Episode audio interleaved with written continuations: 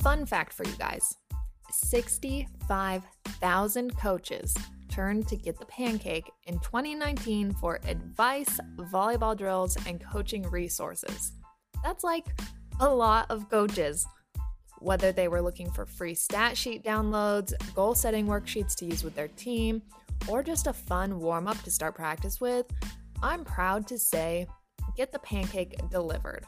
In this past year, we've added tons of valuable information to getthepancake.com new digital downloads, free handouts, and of course, more drills and tips. There's a lot planned for 2020, and I don't want you to miss it. If you want to continue growing as a coach, sign up for the Get the Pancake newsletter by going to getthepancake.com. There's a sign up link at the top of the homepage. You can't miss it. Come and join our thriving community and let me help you have your best season yet. Hi, coaches. It's Whitney with Get the Pancake, a website for volleyball coaches. I'm testing out a new quote unquote podcast where I read some of my top articles from the website getthepancake.com. No matter where you are in your season, our teams could always get better at communication. So if you're looking for a way to improve volleyball communication on the court, you've come to the right spot. Today I'm going to read my article Is Your Volleyball Team Bad at Communication? Try these three techniques. If you haven't already, please subscribe to this channel. And if you like this new podcast format I'm trying out, be sure to give this video a thumbs up. All right, let's get into the article. Is your team bad at communication? Try these three techniques. By Whitney Bartuk at getthepancake.com. How many times have you heard these instructions at a match or a tournament? Talk, call the ball, communicate. You get the idea. I'll admit, I've given these exact directions approximately every day of coaching. And I think that's all right. Constant communication on the court is a habit that all players on the court need to develop. But when communication seems to be an issue, there's likely a root cause that you need to address. One reason your players may not be calling the ball loudly or confidently is that they don't know if it's theirs or not. This is especially true for younger players or players who are learning a new rotation slash defensive system. If you think this is the case, try technique number one, which is teach them what area of the court is their responsibility. Let's say you're lined up for serve receive and the ball drops between two players. With older teams, sure, this might be miscommunication, but not a lack of communication. With our younger players, they'll often move towards the ball, see that someone else is moving towards it too, and then they'll both back off, the ball drops, coach gets mad and yells, Call the ball. Both players look down, look at each other, telling each other it was your ball. I've seen this exact sequence too many times to count. We can talk about encouraging accountability another day.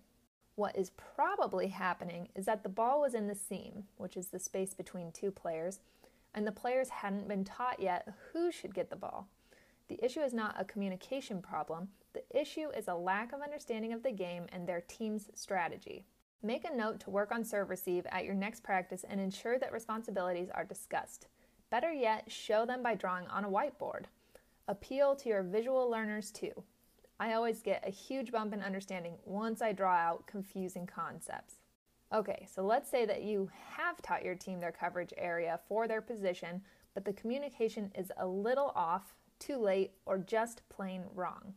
This is when you want to use my next technique, which is teach them what to say and when to say it.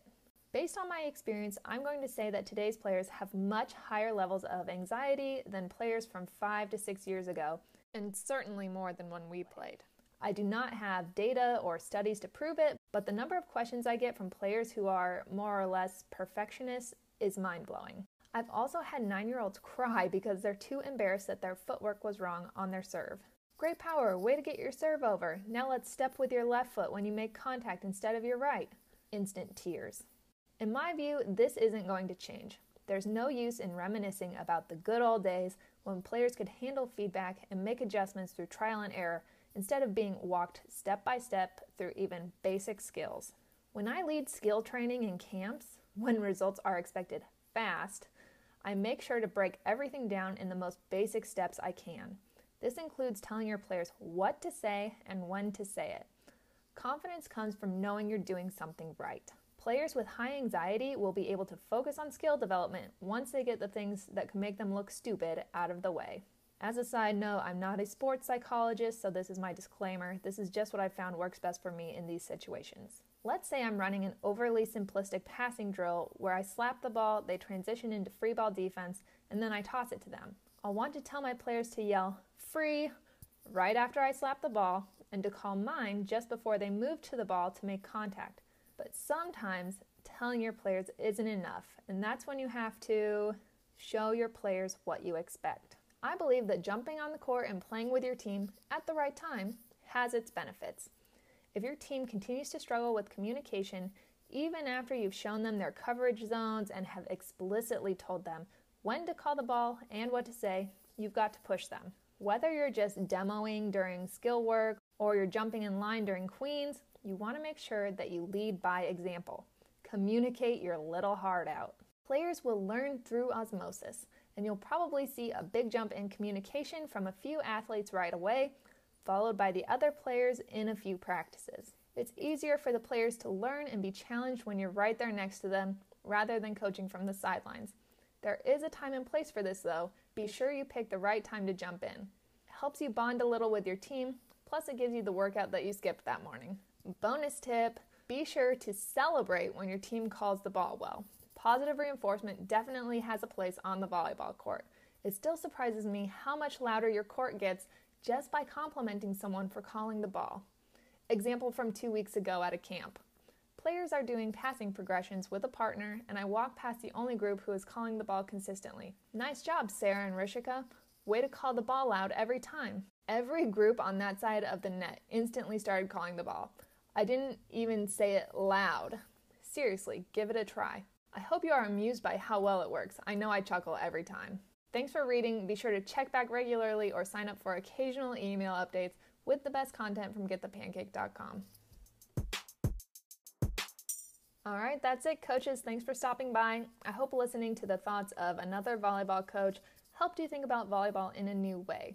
I always love talking shop with other coaches because it opens my mind to new ideas and techniques to try with my own team. If you enjoyed this format, remember to give this video a thumbs up and you know what? I'd really appreciate it if you shared it with another coach as well.